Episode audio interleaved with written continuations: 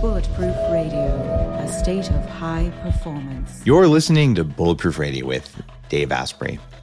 Today, we've got a large live studio audience, well, live online anyway, from the Upgrade Collective.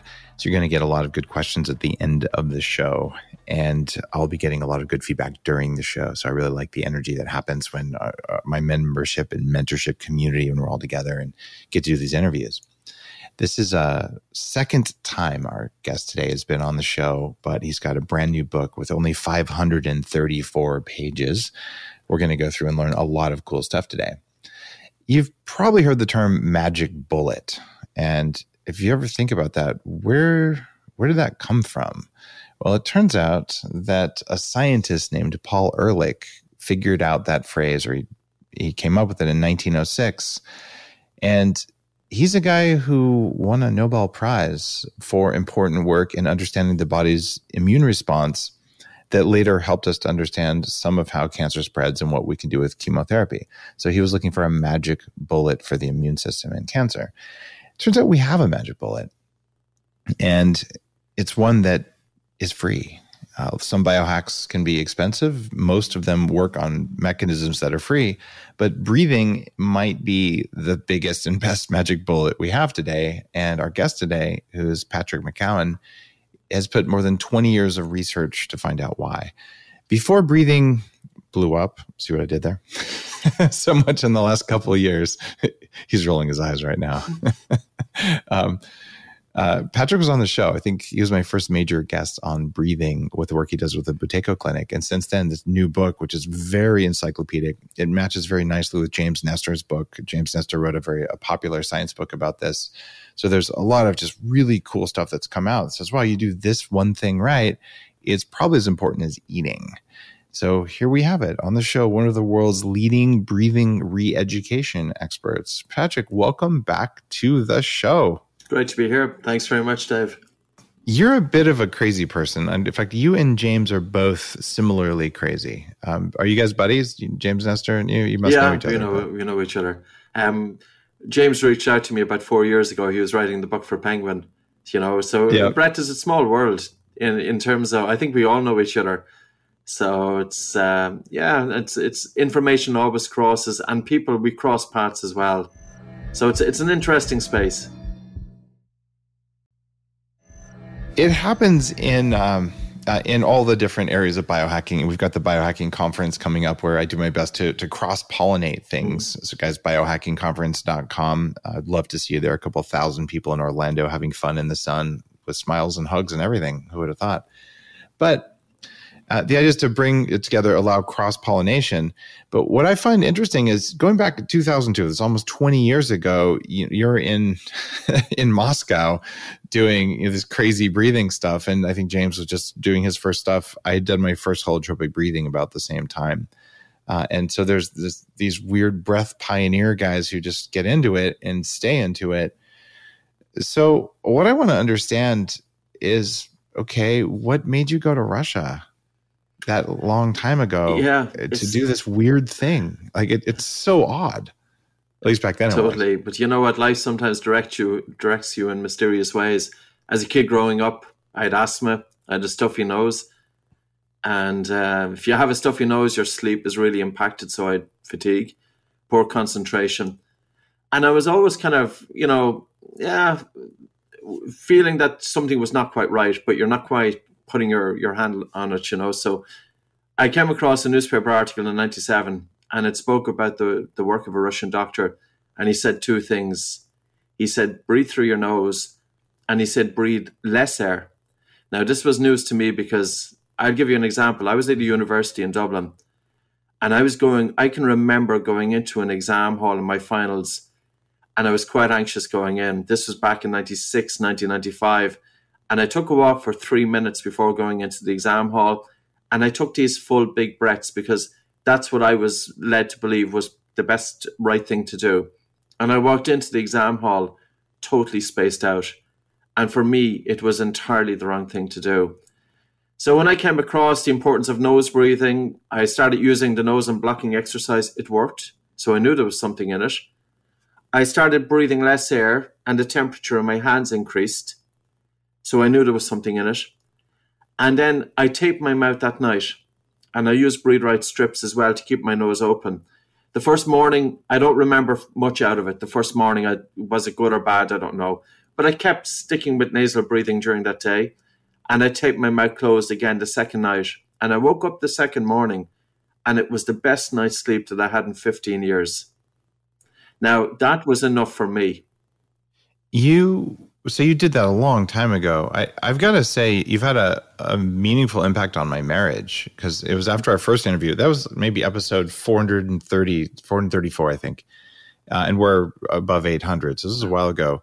Um, but I started taping my mouth and my marriage immediately improved. But I, I don't know if that was from breathing or just because I was talking less. Um, have you ever considered that? Well, there's a relationship between, you know, I think with snoring and with sleep, uh, 50% of the adult population wake up with a dry mouth in the morning. And if yeah. you wake up with a dry mouth, you are not waking up feeling refreshed. And there's another thing as well for men men should wake up with an erection in the morning. And if they don't, it's not a great sign. And it's more likely to happen when they have lousy sleep. So I think it's something for the men to, to pay attention to, and maybe the females as well. I have been taping my mouth for a couple of years now um, because of that interview, and it really does improve sleep. It measurably reduces snoring. Uh, and my daughter um, has been taping her mouth for probably a year and a half. I got her the the strips that are kind of flexible, and after a while, she said, "No, I just like the normal tape." Mm-hmm. So every night when she goes to bed, she does it, and it's it's made a noticeable difference. You, you wake up feeling better. So if uh, you know a 13 year old will do it of her own accord, there's something to it, and you don't wake up with a bad tasting mouth. So that has been meaningful for me. And as someone who was called me a mouth breather, I had chronic sinusitis for 15 years. so how is this possible? Well, it is possible.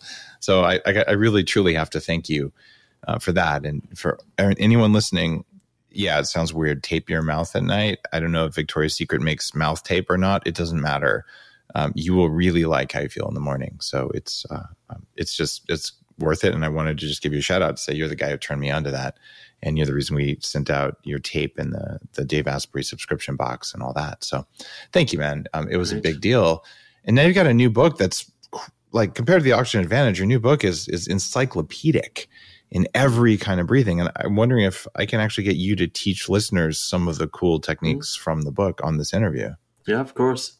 I wanted to have it as much detail as possible. I just feel that breathing has been too left of field and it hasn't been put out there properly. There, you know, I, re- I really need breathing to be taken seriously, and the only way it's going to be taken seriously if we can support it, and if we can support it with whatever science is out there. And granted, you know, science doesn't tend to like breathing in terms of it's not getting major funding, etc. But at the same time, there's information about breathing that's been around for a hundred years, but it has been buried in PubMed and it's really important to get this into the hands of the general public. Like you spoke about kids, female breathing, the male population. You know, it really has application for everybody. And I suppose, Dave, I'm working now with elite police forces, SWAT, Navy SEALs, Air Forces, Olympians. And when you see high performance individuals taking it on board, you know, there's something in it. And it's great to see it getting out there. But at the same time, yeah, the book, I had to show that there's a lot of science supporting this. This is not just something that's taught by a load of hippies, lads going around with robes and beads and sandals and everything. No, no, no. This is something we have to start taking seriously. It it's one of those those books that stands out because there's so much skepticism that you've got to put it all out there. It's a similar thing with uh, I wrote my anti-aging book. Like there's so many people saying, "Oh, you can't do this." You go, "But look, people have been studying this for hundreds of years, and there's all this knowledge, and we just ignore most of it, and it it's kind of frustrating." So you put the knowledge together, and you say, "Actually, there's so much here." Anyone who's halfway curious can't deny that it matters. You could, you know, argue about eight second hold versus five second. But that's what data and science and universities are for. But you can you can't argue it doesn't matter anymore. Yeah. So uh, I've become over the really this is probably looking back your influence was was the first one here. If every day we're combining 30 pounds of air and a pound or so of food, I know an awful lot about how to manipulate the food to get the results I want right? Upgrade Collective, you guys have learned tons of this in, in the class, but we don't really learn that much about how to manipulate the other things we're combining with that, which is the air, the rate of flow. We're all happy to do an intermittent fast. Well, how often should you air intermittent fast be? And, and I touch a little bit on carbon dioxide and air fasting, in other words, breathing, but it's maybe five pages of the fasting book. So when you look at this and that equation of air and food, do you how much do you think food matters versus breathing matters? Do you have to get the food right for the breathing to work? Do you have to get the breathing right based on what you eat? How how how correlated or connected are they? One influences the other. And it's kind of strange because people with bad diets tend to have bad breathing. If, yeah. you, if you go into you know go into a fast food restaurant and you see somebody who's quite maybe obese there and look at their breathing and look at the food they are eating now, what's what's feeding into the other? Just the human body is so complex, and there's so many bi-directional relationships. And you know, if our breathing is off, we can pretty feel lousy. I was in increased sympathetic drive, increased stress response, poor sleep, caught for breath, feeling air hunger. You know, you don't tend to want to eat good food. You tend to just go for comfort. And you don't want to do physical exercise because if you go out for a walk or a jog, you feel excessively breathless. So there is something that two go very much hand in hand. And I'm going to be biased towards the breath. You know, I really will want to, because I think, in actual fact, if I was to improve one thing, I'm writing a new book at the moment. And this is going back to the, the problems I had when I was in secondary school, that's high school and university. I had poor concentration and I had a poor attention span. Yeah, and society demands that we have good concentration and attention span society demands it, but nobody is teaching us how. How can we improve concentration and attention span? So, if in terms of Maslow's hierarchy of needs, that needs to be revised for the today's world, and deep sleep is the foundation. That's what we have to get right first, and then functional breathing, and then breath aware, body aware, mind aware, and self actualization. So, you know, I don't think we have anything without that deep sleep. And if you look at diet, you know, people who are having sleep apnea, that's going to impact hormones, increases ghrelin, they eat more food, put on more weight, increase sleep apnea, insomnia, mental health issues are very tied in with poor sleep. And breathing is tied in with both. And uh, yeah, like the whole sleep industry has really, really been neglected here.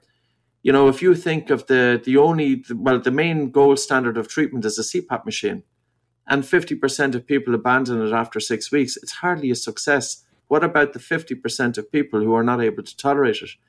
And there's a huge connection here with breathing. I wrote an article with two ear, nose, and throat doctors that was published in the Journal of Clinical Medicine about two months ago. And it's a 10,000 word article exploring the phenotypes of sleep apnea. Basically, sleep disorder breathing has changed quite a bit in the last seven years. And breathing exercises tie in very nicely. So it's just starting to get that awareness out there. But it, it does come back to that, Dave. I think if you get sleep right, a lot of the other things can fall into place. Uh, I believe you're you're right, and the connection with breathing and sleep is there. And as someone who always hated sleeping because I have other things I'd like to do, uh, I've gotten to the point where I'm really really good at sleeping. So I get you know, six six and a half hours and i am fully rested. And you know all of my data sources say i'm fully rested which is ridiculous because i think there was a lot of times in my life where i would have slept for longer but i wouldn't have gotten very good sleep. And so it's that quality thing. Mouth taping has been uh, important and certainly the circadian stuff you know my circadian lighting company TrueDark um, the glasses and not eating too close to dinner all of those add up. Uh, but man taping has has been the thing um, I've also talked about uh, the Ujjayi breath, and I think I taught it in the sleep challenge, or at least it's one of the free giveaways from something, which is a, a way to rapidly fall asleep. This is something I learned in yoga.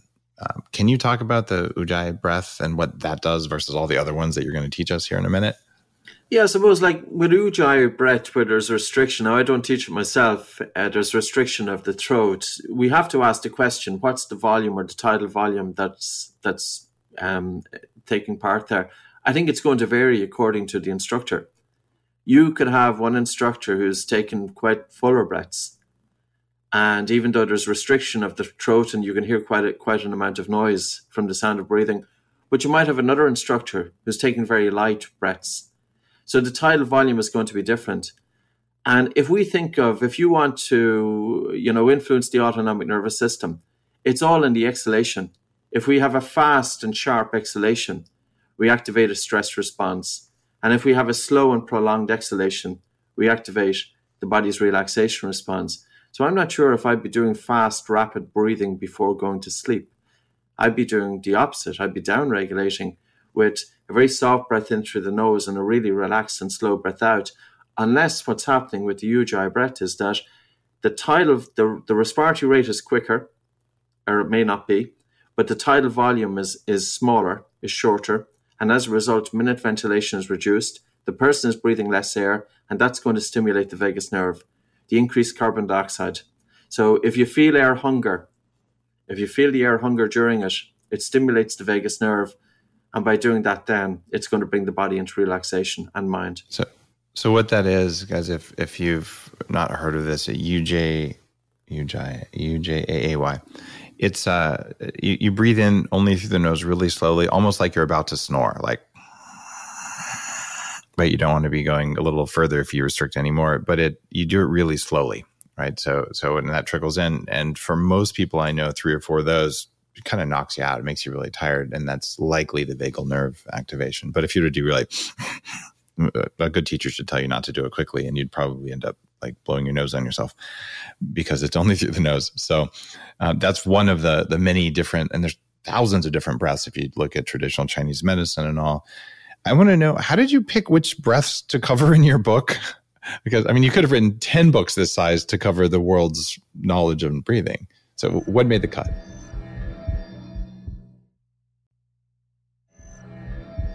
So, like, I have a nice suite of exercises. We can work with a, a three year old, four year old child to an eight year old man and everybody in between. Um, you know, there's exercise to upregulate, downregulate. Like, really, it's it's fairly simple when it comes down to breathing, though. You know, you have to ask any breathing exercise, what's it doing? How is it affecting the biochemistry, which is focused on carbon dioxide? How is it affecting the biomechanics, which is focusing on primarily the diaphragm? And how is it affecting the psychophysiological or resonance frequency breathing in terms of the autonomic nervous system? And then we ask, is it a stressor exercise or is, is it a relaxer? And you can pretty, pretty much put every breathing exercise into those little boxes. So we have exercise to upregulate, exercise to downregulate. But I think the key here is, Dave, it's not just about the breathing on the mat, it's about the breathing, the person when they leave the studio, everyday breathing patterns. You know, if we talk, if if I have a student coming in, and if I just work with a person's breathing, it's just working with their breathing while they're with me is only a very small percent of the time. I'm more concerned how is that person breathing when they walk down the street, when they do physical exercise, when they get into stress, down regulate before sleep. How are they breathing in sleep? Um, and I think that's really important. And yoga has an enormous potential by embracing breathing to the depth and the potential that it can do. Because I would have loved being a 15 year old with poor concentration, with poor sleep, going into a yoga studio and for the yoga instructor saying, number one, Patrick, I need you breathing through that nose day and night. I was a chronic mouth breather. Number two, if I show you how to breathe a little bit less here, we can improve your blood circulation and oxygen delivery. Now, that's new information for many people out there. Number three, I'm going to improve your biomechanics with the connection with posture and spinal stabilization and the emotions. Number four, I'm going to help bring you out of that sympathetic drive into a more balanced autonomic nervous system. And that could be done in yoga. You know, the potential here to transform transform lives. And we shouldn't just think of breathing as being it's this one silo. And that's the way it is because the issue with breathing is that we are we are trained according to tradition. And i was trained originally according to the buteyko tradition. I cannot change the buteyko method. Of course i will tweak it here and there as best i can with my own students.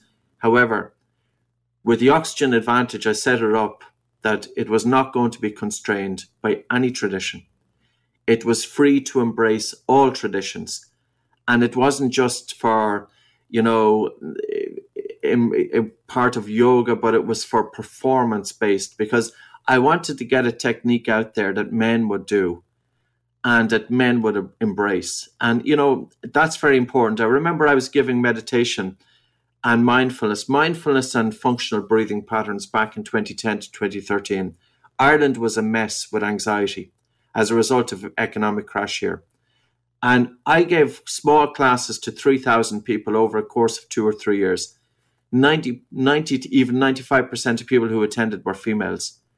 And I remember thinking, where on earth are all the men? Because it was the men who were dying most by suicide, but yet they wouldn't embrace breathing. And they were stuck in their heads, drowning in thought. And that's part of the reason why we brought out the oxygen advantage. I wanted something that was for the common and the normal person and not just use breathing as a means of training the breath for performance, but training the mind. Because if we can train the mind, that's the filter through which all of life's perceptions are we analyze. And it's very important to know how the mind works. And I'm going to say is mindfulness does not work for the very group of people who need it the most. Because if you have a lousy sleep pattern and if you have dysfunctional breathing, you can do all of the mindfulness in the world. It was developed two and a half thousand years ago. Mindfulness is wonderful. And I have to say that because I've done it and I've done the Vipassana courses. Absolutely wonderful. It's not sufficient. Well said. If you don't have cells that can make electrons effectively, you don't have enough energy to do personal development work all the way. Um, so I um, that's why when people are doing the 40 years of Zen stuff, uh, or if you have metal poisoning or toxic mold or anything, doing the work that's supposed to work, it's too much work because you just can't bring it. And so you've got to fix the biology enough to start bringing it with the mindfulness, which then makes it easier to fix the biology. But a lot of people say, I'm just going to start with mindfulness, but I'm going to eat a Snickers bar first. And it, it just doesn't work like that right? And and if you look at mouth breathing as the the lung equivalent of eating a Snickers bar, you don't get the same effect from your meditation or your yoga class or even your bike ride. And I I because of of you and James and just playing around with it. Yeah, when I go for a bike ride, I my mouth is closed as as much of the time as possible. And my kids have learned it. And we've talked with them about masks. And so they've both learned, okay, breathe in through your nose when the school makes you wear a mask some of the time, but not the rest of the time in a way that makes no sense. Uh, and uh, they've noticed a difference from that as well. But l- let me ask you that before we get into teaching some of these uh, some of these things that work on those four pathways: the biochemical, the biomechanical, the cadence, uh, those sorts of things. Um, what is the effect of wearing a mask on your breathing? And I'm not looking to be pro or anti-mask. Just what does it do in mm. those four things around biomechanics? Oh, in terms of, well, it really depends on who's wearing the mask. Because if you have a person with a little tendency towards anxiety or panic disorder or asthma or a female going through the, the latter stage of the monthly cycle, if you have air hunger and then you put on a mask and that's going to amplify the air hunger, how is the person going to react to the feeling of air hunger? They will naturally react to the feeling of suffocation by breathing fast and shallow. So it's going to mess up the biomechanics but it's going to put them into a fight or flight response. It's not enough to tell people to wear a mask. is isn't that a good thing though? Because if, if we can put more people into a fight or flight response, then they're more obedient. well, depends. oh, sorry, sorry. Depends I was wearing my government hat. I'm so sorry. Uh, I'm not an elected official. I take that back. but you know what? There's like people are saying that the masks are reducing oxygen saturation. Okay, let's break that a little bit down because that's not technically correct. The yeah, let's talk about pool, that. The mask pool carbon dioxide. So when you rebreathe that carbon dioxide rich air back into the lungs, you increase CO2 in the blood. And this causes a right shift of the oxyhemoglobin dissociation curve, meaning that hemoglobin, which is the carrier of oxygen in the blood, releases oxygen more readily. So when hemoglobin starts releasing oxygen more readily, you'll see that the blood oxygen saturation will drop. So the SpO2 while wearing the mask is going to drop a couple of percentage points, but not necessarily because oxygen can't get in. It's because hemoglobin is releasing oxygen more readily. So I think because you breathe more CO2. Exactly. Okay, most people who talk about uh, the the health effects of masks do not understand what you just said. But breathe more CO two. That actually, for brief periods, can be good for you because it releases more oxygen into the tissue. But if the oxygen is released from the red blood cells, you have less oxygen in the red blood cells. But if you do that for long periods of time, what's the physiological effect of that? In terms of again, you know, if if if you're bringing in more CO two over a period of time, your breathing is not normally going to react. It's different for me because I can cope with the air hunger and I understand the air hunger. But for a normal, say a teenager, and you have the teenager wear a mask for six or eight hours, I don't think it's good. Um, I think it's going to be really detrimental to that kid in terms of how the child is reacting with their breathing patterns. We should be teaching the child, the teenager, the person with anxiety or panic disorder, if you're wearing the mask, understand not to hyperventilate in response to the feeling of air hunger. It's the hyperventilating, hyperventilation that is not good. And you know, it's like any stress. If you're if you're exposed to a prolonged stressor for six or eight hours a day, several days a week, what we have to ask the question: What's going to happen the long term breathing pattern of that individual? Well, all sorts of things go down if you're exposed to chronic stressors all the time. Your fertility goes down, your hormone production goes down, your health goes all, all sorts of bad things. So brief periods of of stress seem to work. Chronic stress doesn't, and we know that. You, uh, in your book, you talk about reducing the rate of breathing to between 4.5 and 6.5 times a minute, right, or a number of breaths per minute. Um, how do I know if 4.5 or 6.5 is right for me? And how does it apply to teenagers or perimenopausal women? I mean, there's all these different groups, yes, and that's yeah. a relatively large range. So, how do you we don't. know how much to breathe? You, you don't. Um, but I'm not saying that the respiratory rate all day, every day should be that. What I'm saying is huh. take 10 minutes twice a day or 20 minutes twice daily and pay attention to your breathing. And you could you could choose a good average of six breaths per minute breathing in for five seconds and breathing out for five seconds. And this helps to strengthen the baroreflex, which is a very important function within the autonomic nervous system. It's the sensitivity of your, your baroreceptors to changes in blood pressure. I'll keep it simple. Our major blood vessels have pressure receptors. So you're talking about the aorta and you're talking about the carotid artery. And the pressure receptors are continuously monitoring our blood pressure. When blood pressure increases, the baroreceptors respond by sending immediate signals to the blood vessels to dilate and the heart rate to come down. And conversely, if blood pressure drops, the baroreceptors send immediate signals for the blood vessels to constrict and the heart rate to increase. And it's the sensitivity of our baroreflex, which is so important as an indicator of the functioning of the autonomic nervous system. It's the sensitivity of the baroreflex which is influencing the vagus nerve and vagal tone then is evident by heart rate variability.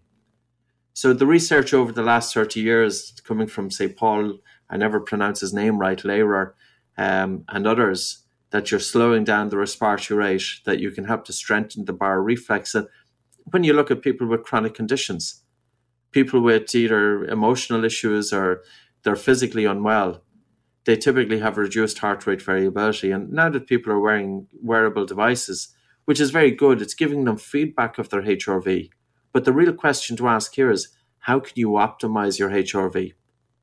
And that's when no, nose breathing during sleep, breathing light, even though when you breathe light and you feel air hunger, your HRV can dip. But after the exercise, your HRV will increase. Breathing slow okay. and breathing low. And that's why I brought together the acronym LSD, you know, light, slow, and deep breathing. And here again, David or Dave, people focus on one dimension. If you go down to your, your local studio, the focus may be on the biomechanics, but not necessarily looking at the biochemistry or resonance frequency breathing.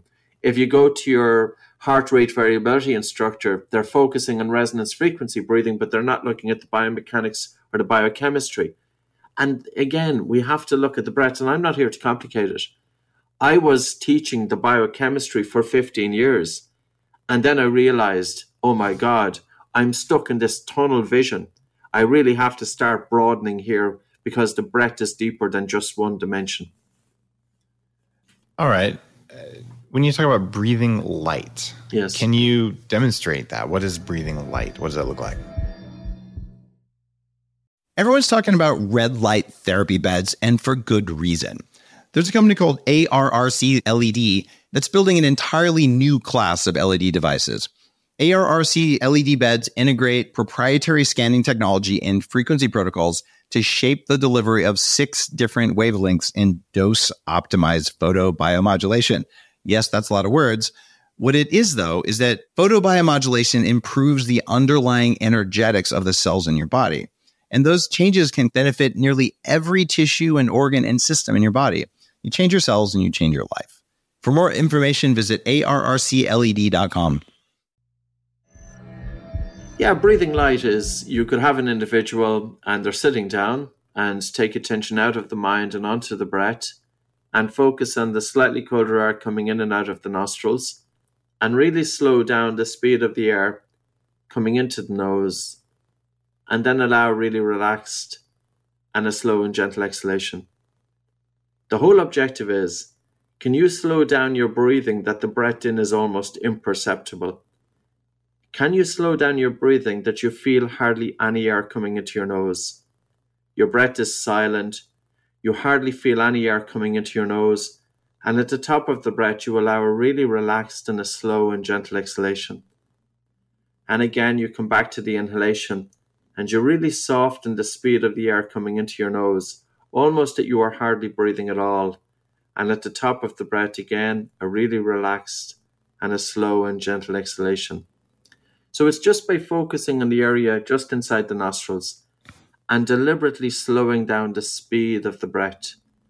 And by doing that, by having a really soft breath in and a relaxed and a slow and gentle exhalation, the objective is to breathe less air, to take about 30% less air into your body. And you know. So I'm watching all the all the upgrade collective members um, pass out and fall over. That's not going to happen. it's you, not going to happen. Well, let's explain what is happening you know, this carbon dioxide is not just this bad guy that's out there. It's not just this waste gas that you read in every newspaper and magazine and everything else. Let's look at the functions of carbon dioxide. You know, I'll tell you that I had cold hands and feet for decades, and it is so common that people with I dysfunctional breathing yeah. have cold hands and feet. And I've used this with thousands of people. Gently slow down the speed of your breathing for short pockets, not by holding the breath or tensing the body, just by softening the speed of the airflow coming in and out of the nose, and allow carbon dioxide to increase a little in the blood. You feel air hunger, and the body is very sensitive to that increased CO2. The feeling of air hunger is not because your oxygen has dropped. Your oxygen has to drop by 50% before that stimulates your breathing. So, when you breathe a little bit less air, and you feel air hunger, it signifies that carbon dioxide is increased in the blood. What is happening when you expose your body to an increased CO2? You stimulate the vagus nerve. You know you're stimulating the vagus nerve because you'll have increased watery saliva in the mouth.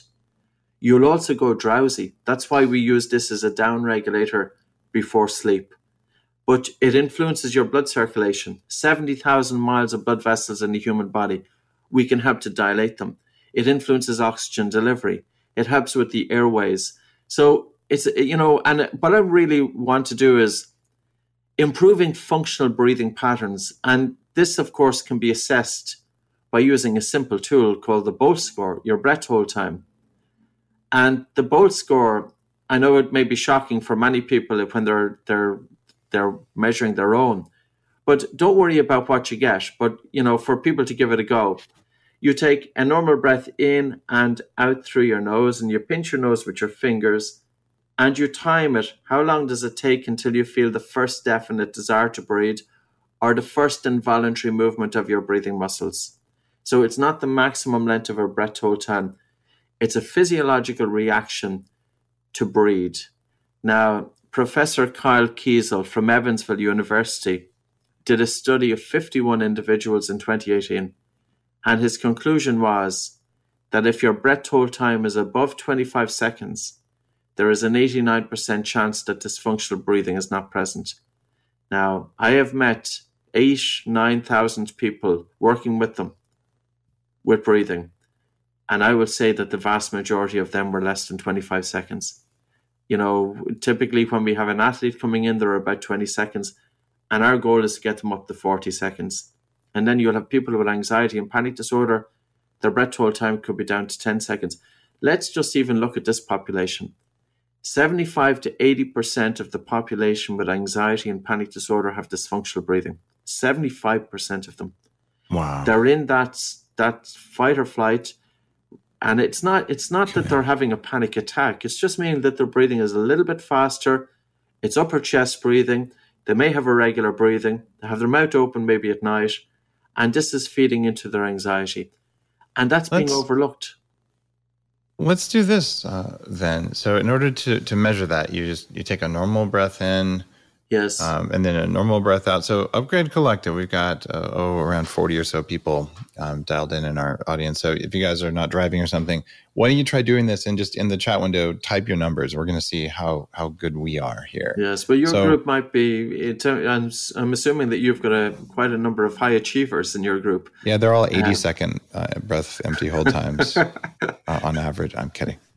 Uh, so, but but so and and when you're listening to this episode, uh, when it's published, um, anyone can do this. So all you're you're doing is a normal like a five second in kind of breath, and you breathe out. Yeah, not just kinda walk us normal. through It's just normal. It's normal, so you like- don't change your everyday breathing pattern.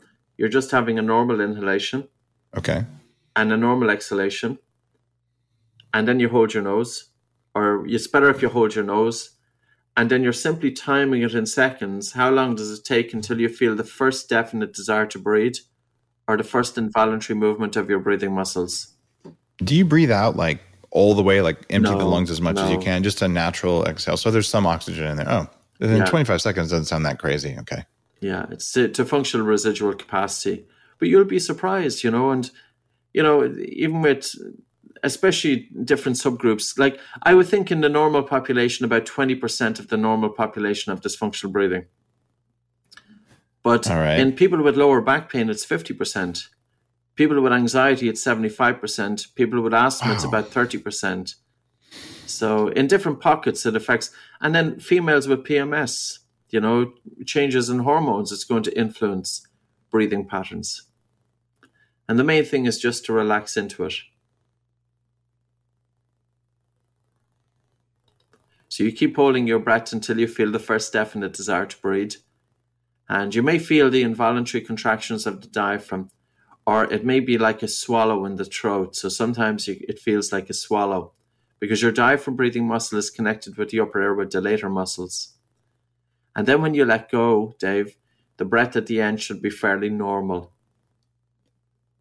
So I got 37 seconds there. But that's pretty good. I could feel my heart. My heart was beating faster, but I didn't have a strong desire to breathe.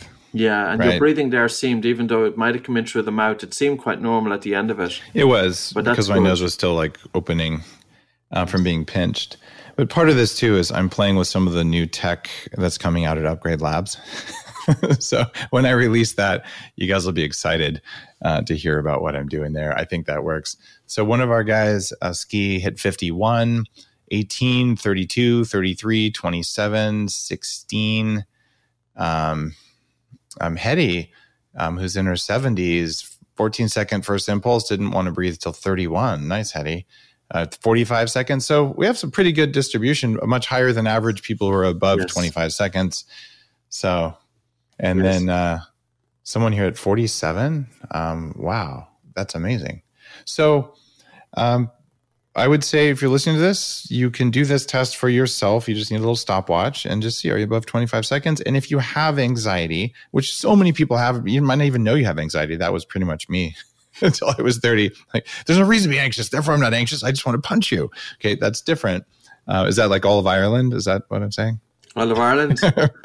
Back back when you started doing your, your work, I'm talking about. You were describing all this stressed out men. yeah, it's, well, it's uh, oh, especially back then. But you know, it's. I think a lot of men, I oftentimes we're very disconnected with it from our body, and you know, I think it's normal that people don't realize when they're stressed. But sometimes stress just catches up on us, and we don't quite feel it until we're away from it. We have something to compare it to.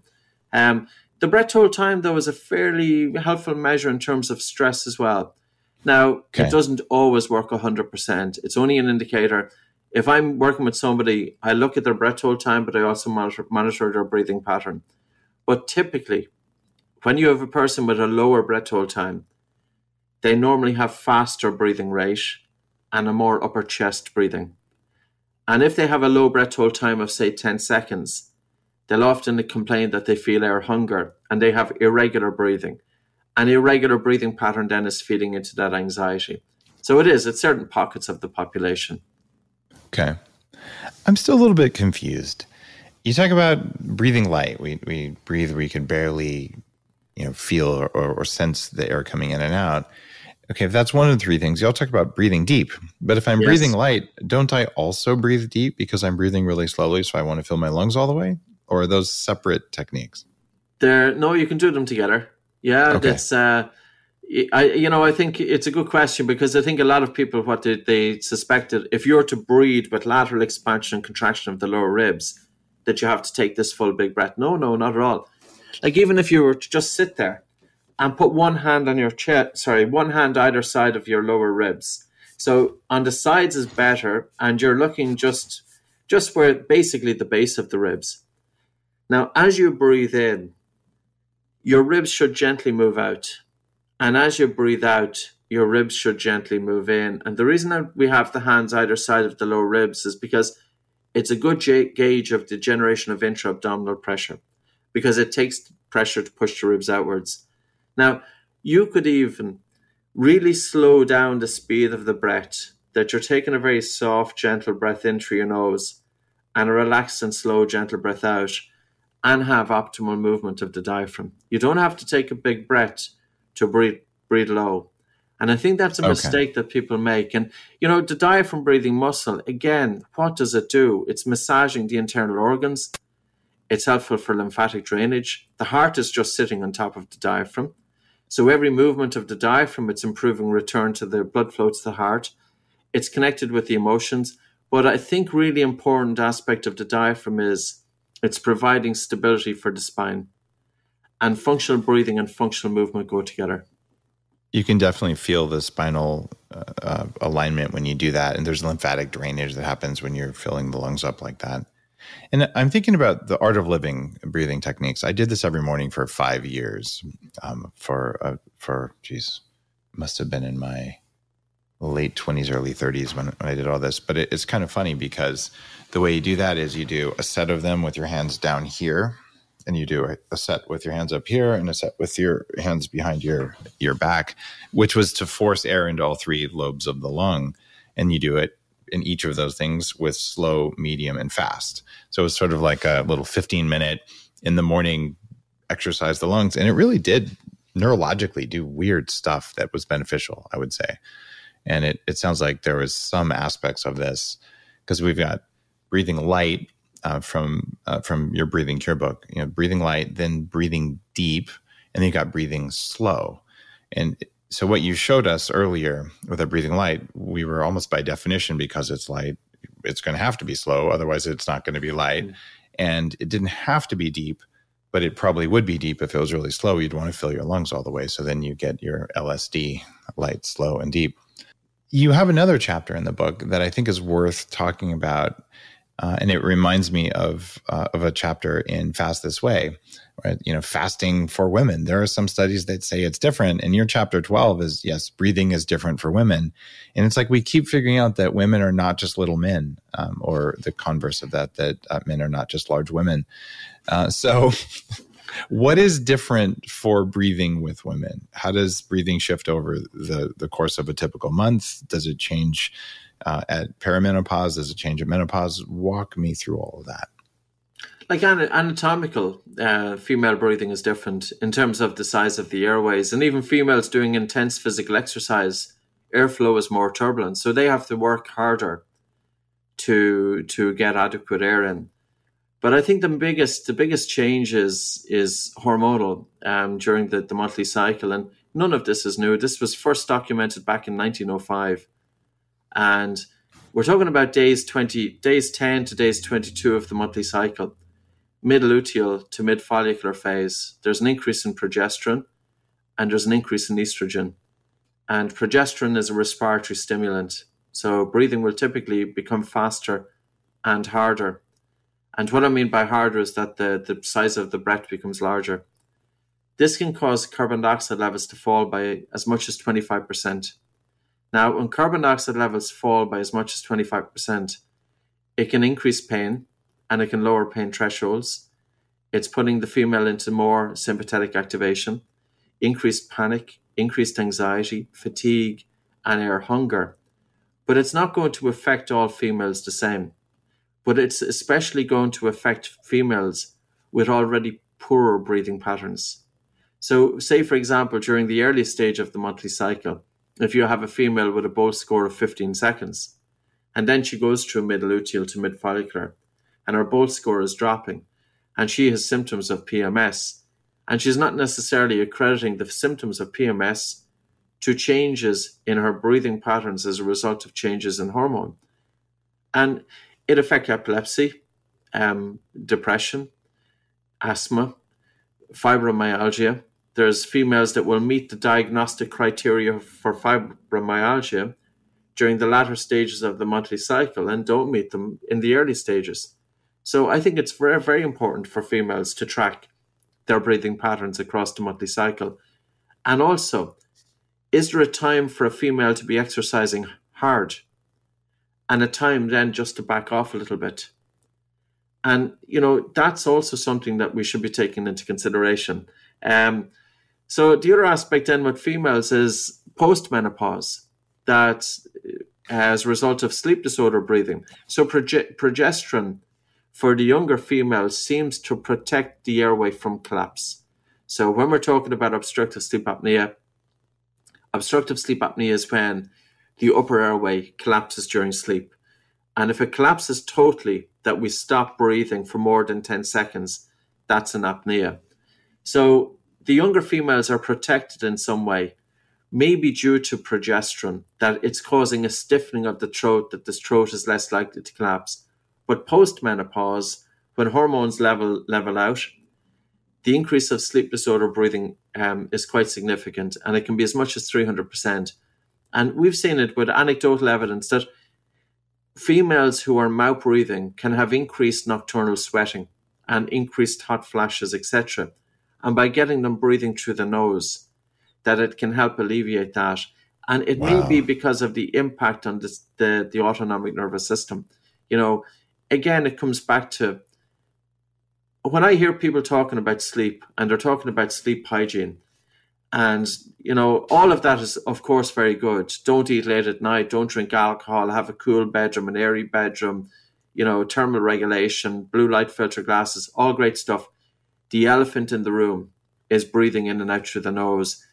And it's also associated with light, slow breathing because if we're breathing light, like uh, I'll give you this example, and it's going to apply to both females and men.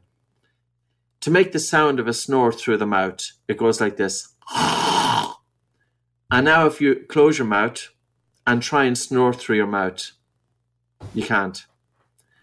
To make the sound of a snore through the nose, and it goes like this. But if you breathe slow through your nose, and you take a very soft, slow breath in through your nose and a relaxed, slow breath out. And while you breathe slowly, try to snore. And you'll find it's more difficult. So, the whole thing about sleep medicine is that the focus has been on the anatomy on the airway. But no engineer is going to look at a pipe without considering flow. sleep medicine has ignored the breathing component in sleep disorder breathing. They have ignored how is the person breathing outside of their sleep because it's the person, it's their breathing during the day that influences their breathing during sleep. And if we can improve their breathing patterns during the day, we can improve their breathing patterns during sleep. So ideally, the mouth is closed, the tongue is resting in the roof of the mouth, breathing is in and out through the nose. It's light, it's slow, but it's driven by the diaphragm because the diaphragm breathing muscle is connected with the upper airway dilator muscles. Now think of your normal individual with sleep disorder breathing. They're lying in bed, mouth open. They're breathing fast and they're breathing up upper chest. The tongue is more likely to fall into the throat. Their mouth is dry. Their throat is dry.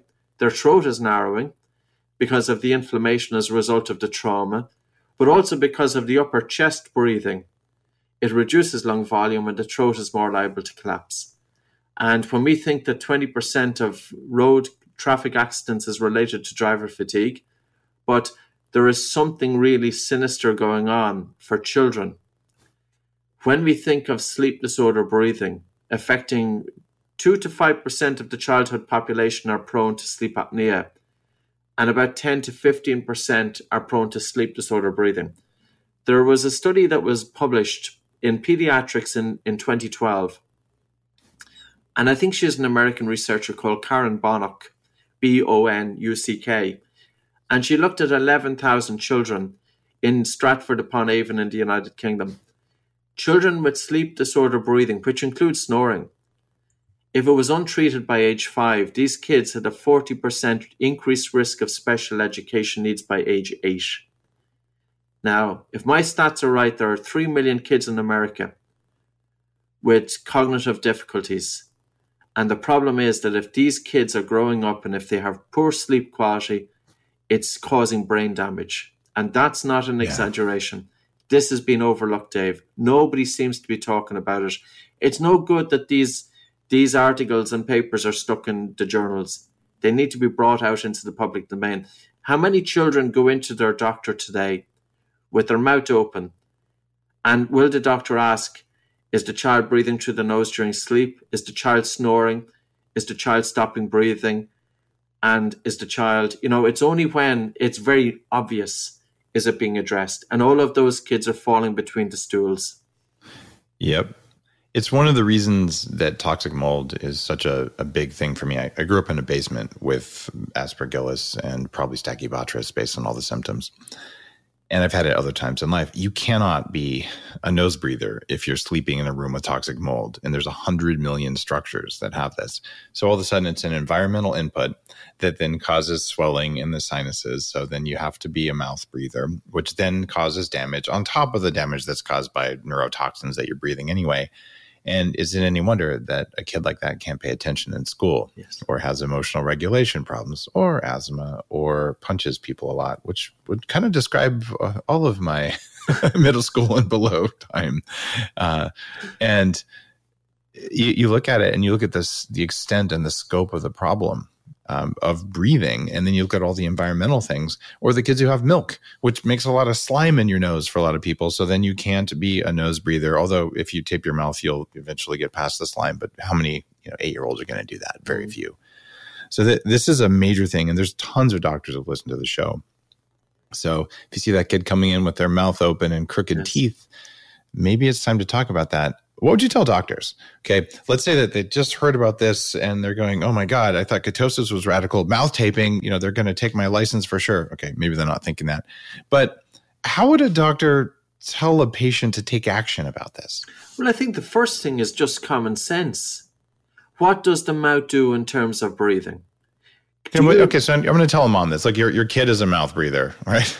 Well, what so, I would say, well, if a child come into me as in, you know, what we're going to do is we're going to work towards restoring nasal breathing. And I would explain okay. it to the mom that if the child is mouth breathing, they'll typically breathe a little bit faster in upper chest. It can impact their sleep. Children with sleep disorder breathing have 10 times the risk of learning difficulties. It can in- impact their craniofacial development. Of course, I don't want to scare the life out of the mom, but I would really encourage the mom to embrace nasal breathing. Now, normally when we're working with kids and parents coming in, we spend as much time working with the parent because oftentimes the parent has chronic obstruction of the nose. So we show the parent how to decongest their nose. We show the parent how to slow down their breathing to influence their autonomic nervous system.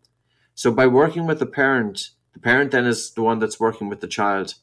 But coming, yeah, coming back to it, what does the mouth do in terms of breathing? And I was at a conference in Chicago back about five years ago, and a professor of medicine stood up and said there was no difference between breathing through the mouth and breathing through the nose. And I don't know, wow. I couldn't believe, I couldn't really couldn't believe it. The mouth does zero. It has zero functions, no function whatsoever. It doesn't moisten the incoming air. It doesn't regulate volume. You hardly you harness nasal nitric oxide in very very minute quantities. Mouth breathing is activating the upper chest.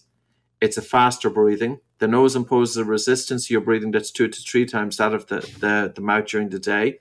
It's your mouth that imposes a resistance to your breathing that's two and a half times that of the nose during sleep. So even when people exercise with their mouth open, why? Your mouth is doing zero, zilch, nothing. And uh, one professor of sports medicine, George Dallam, from I think it's Colorado State University, D L D A L L A M.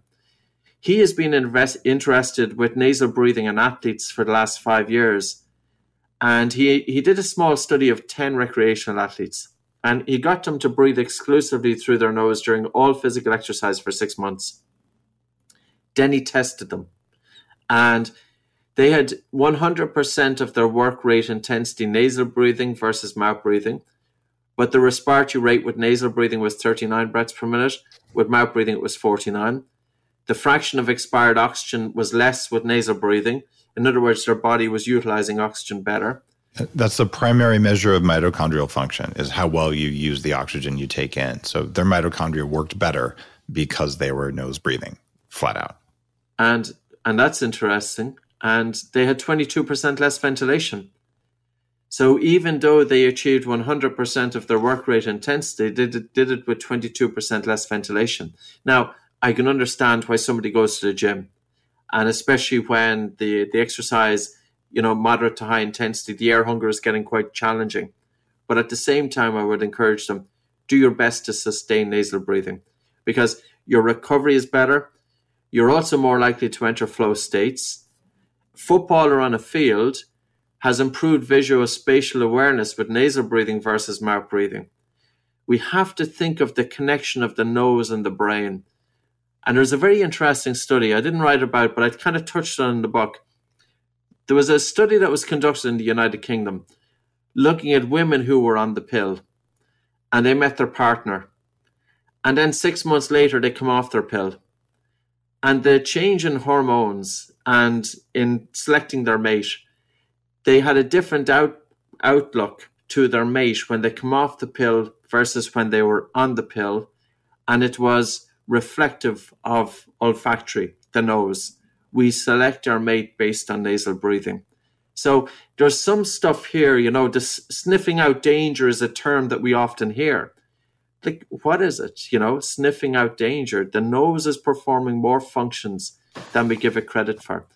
And one wow. doctor back in the 70s said it performed seven, it performed 30 functions, Dr. Morris Cottle.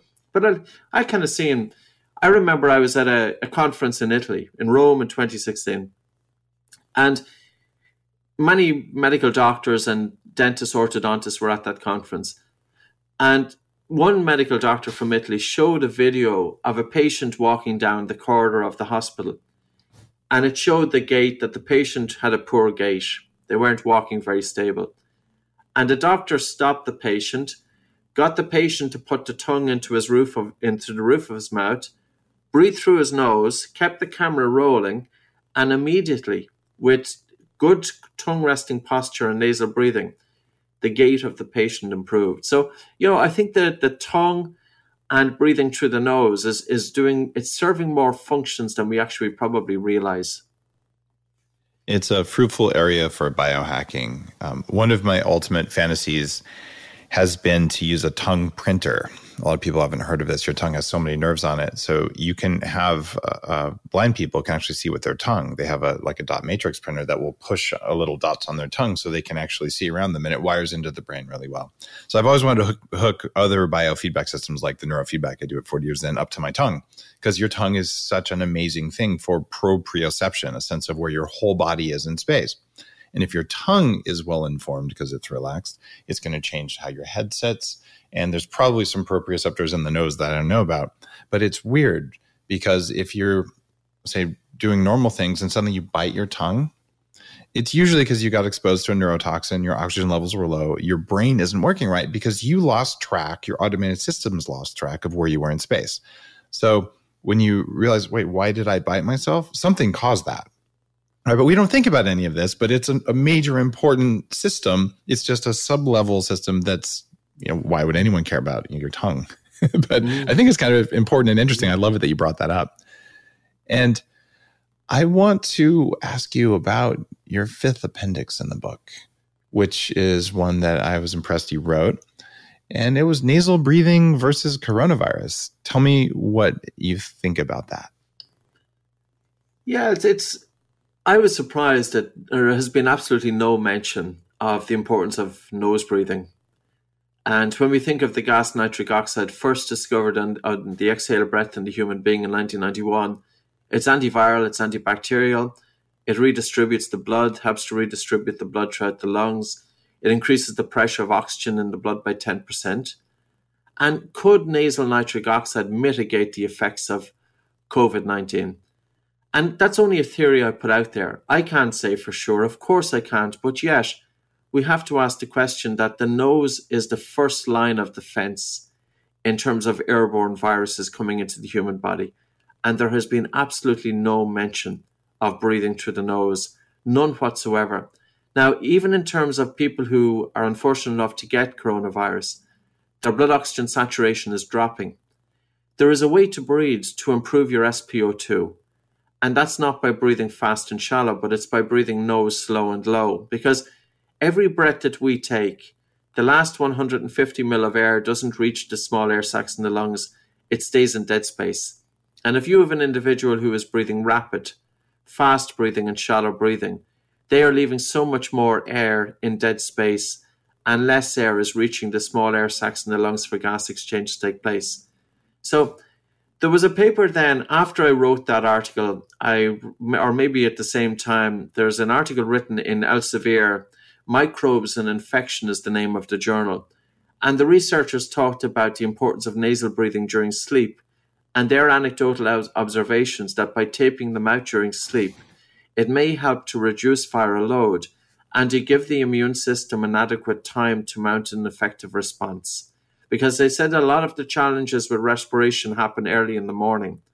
And if the individual is there with their mouth open, they're bypassing the nose and they're not harnessing nasal nitric oxide.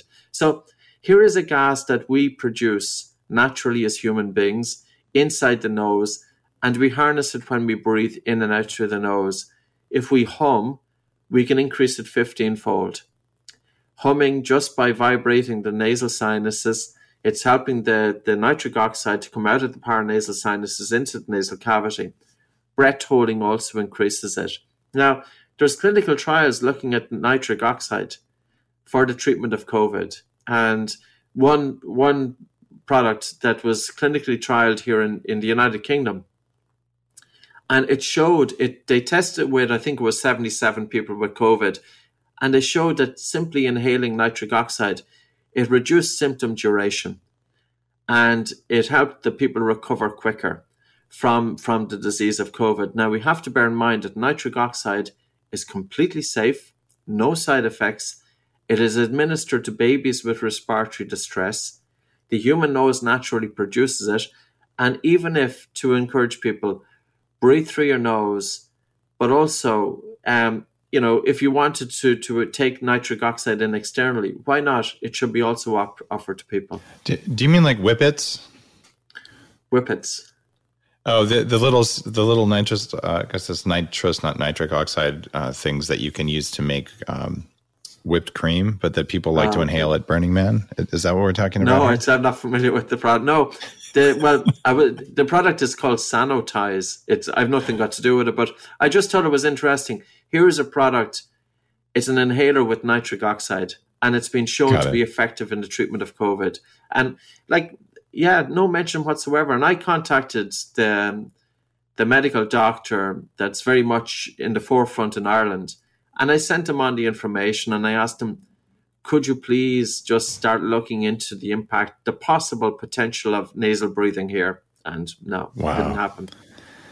Well, it's when you find something that has broad spectrum improvement in all physiological functions, things like cyclical ketosis, things like not eating toxins, things like breathing right, you go lower and lower and low, lower foundationally, everything above that improves. So it's no wonder that immunity would get better. And if you just gave everyone an excuse to go use laughing gas, um, that's not a bad thing either.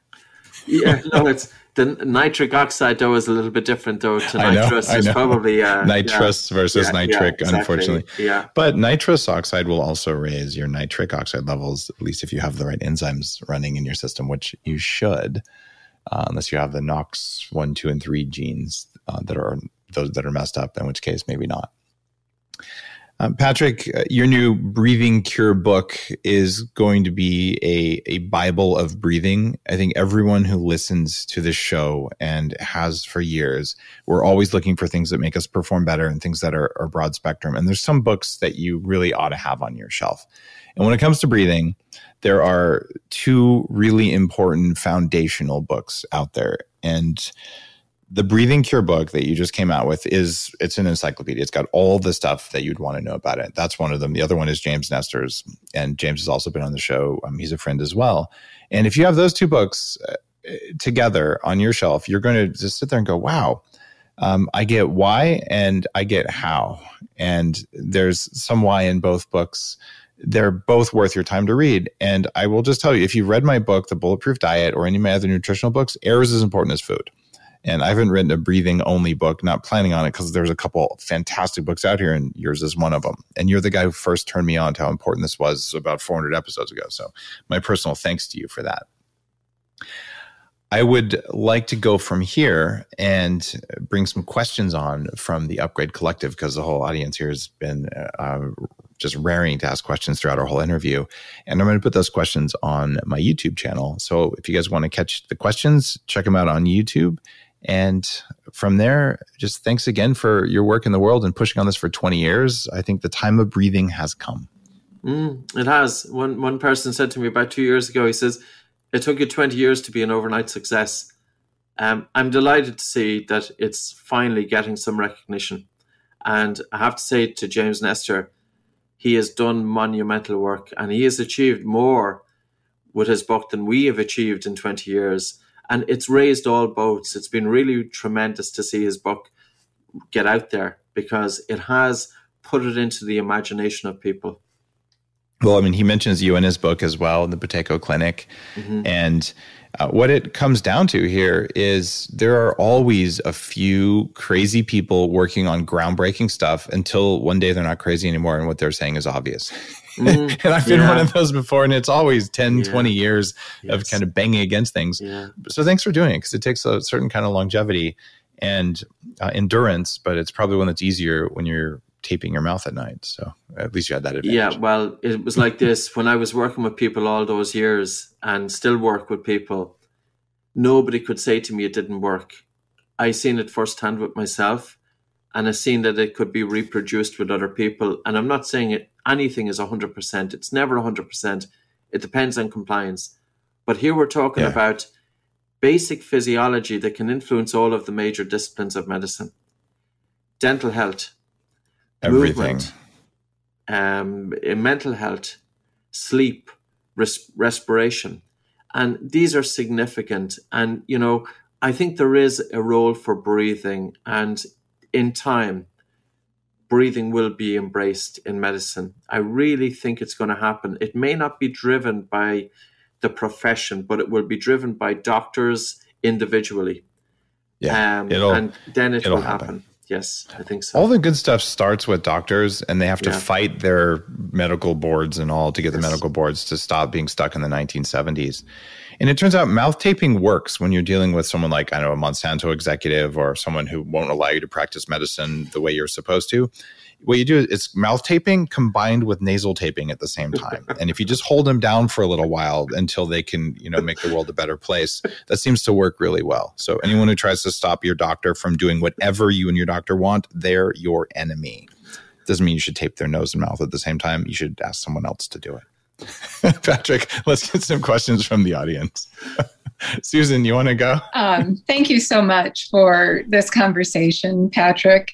And I'm really looking forward to your new book. I had two questions. Uh, one is around tongue position, and the other is about altitude. So the question around tongue position is that you you mentioned several times linking tongue position to breathing. and I, have been trained in various breathing techniques, yogic uh, techniques, and so on. What tongue positions do you link to breathing day to day, as well as your breathing exercises that you found beneficial?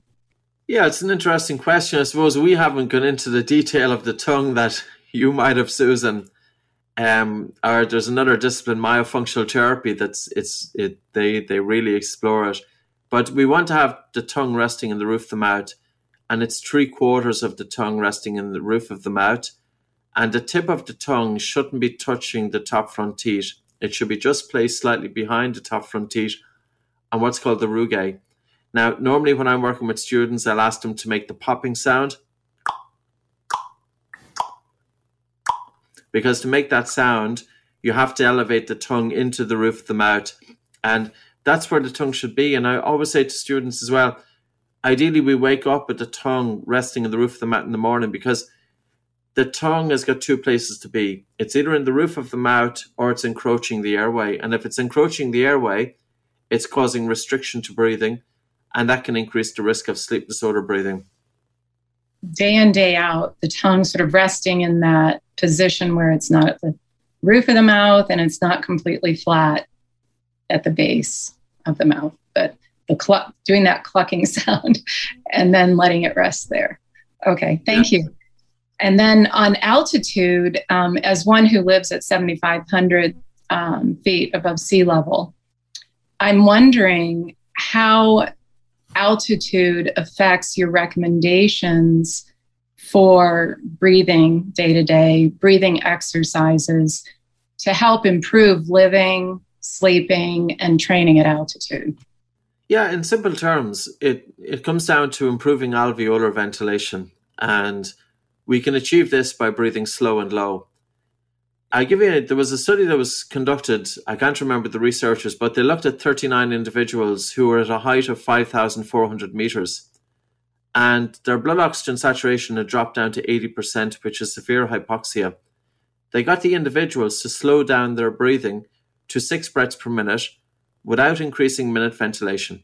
So, in other words, while they reduced the respiratory rate down to six breaths per minute, the tidal volume increased proportionately so minute ventilation remained the same. And they increased their alveolar, they increased their blood oxygen saturation from 80% to 89 point something percent. In other words, from severe hypoxia to mild hypoxia. It would be very interesting to measure your blood oxygen saturation at seven and a half thousand feet. I'm assuming you're well acclimatized.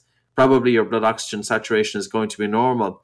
But if you had an individual who just arrives and their blood oxygen saturation is down to 93%, and I remember after reading information from Bernardi, he's an Italian cardiologist who's very interested in yoga and breathing. And he spoke about his patients with chronic heart failure, that they had exercise intolerance, but also their blood oxygen saturation would drop. And then a student came in to me and she had chronic heart failure. And her blood oxygen saturation was dropping down to 92% when she was walking. Now, I simply had her put her hands either side of her lower ribs and I simply had her breathe in very slowly for a count of five and out slowly for a count of five. And within about a minute, her blood oxygen saturation increased to 96%. So, simply by changing breathing patterns, nose slow and low, it's improving alveolar ventilation. And how many people at altitude will naturally revert to mouth breathing, fast breathing, shallow breathing because of the feeling of suffocation? Number one, it doesn't get rid of the feeling of suffocation. Number two, it's inefficient and it's une- uneconomical. Thank you very much. That's super helpful. You're very welcome, Susan. Let's do one more. Hi, Dave. Thanks for the opportunity. Um, hi, Patrick. Um, hi, Stephen. My, hello. Uh, my question is related to um, iron deficiency. So I heard that um, if you have iron deficiency, then you the ability to for the blood to carry the oxygen is lower, and that you can run out of breath sooner. Um, so I noticed that when I play tennis, that I you know I keep running laterally, and then suddenly you find out of breath, and you feel tired, uh, and you lose the point sometimes. So, does deep breathing alone or your breathing alone help to fix that problem? Or we should also look at iron deficiency and use any supplements or anything else supports it. So, so basically, you're saying, do we need to to make sure we have enough iron in the blood for breathing to work? It could be, Stephen, but I'm not sure. That's been honest with you. Um, you know, one person might have a breath hold time, a bolt score of 16 seconds anyway, and have adequate iron. So I think there's more. You'll have to do just a little bit of investigation, and I'm not sure either. Depending on the extent of iron deficiency, would breathing be sufficient? With the breath, we can improve efficiency, but we also need to, you know, make sure that we've got ad- adequate iron as as the carrier of oxygen.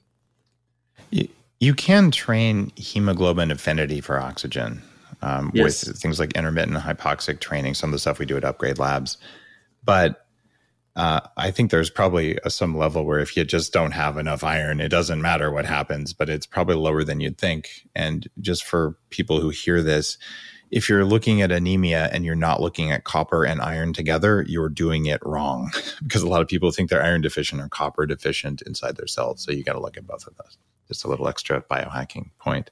Patrick, thank you for all of your knowledge, your 20 plus years of studying breathing with maniacal focus that only a mouth taped person could have and doing good in the world with it. So, and thanks for inspiring me to pay more attention to breathing uh, several years ago. Yeah, no, Dave, and thanks so much for you as well because this is how the information is getting out there. So, so I'm very grateful. It's been great. Enjoy talking to you. Enjoyed it as well. Upgrade Collective, thanks for the intelligent questions and keeping me company on the show. And I will see you all in the next one.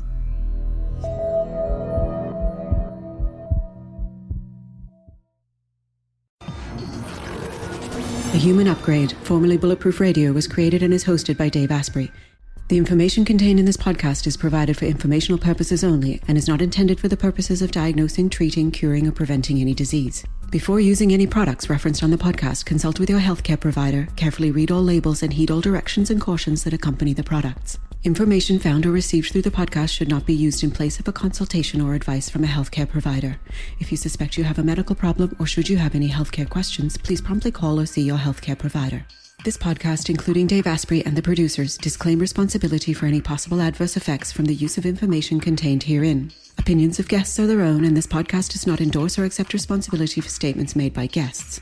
This podcast does not make any representations or warranties about guest qualifications or credibility. This podcast may contain paid endorsements and advertisements for products or services. Individuals on this podcast may have a direct or indirect financial interest in products or services referred to herein. This podcast is owned by Bulletproof Media.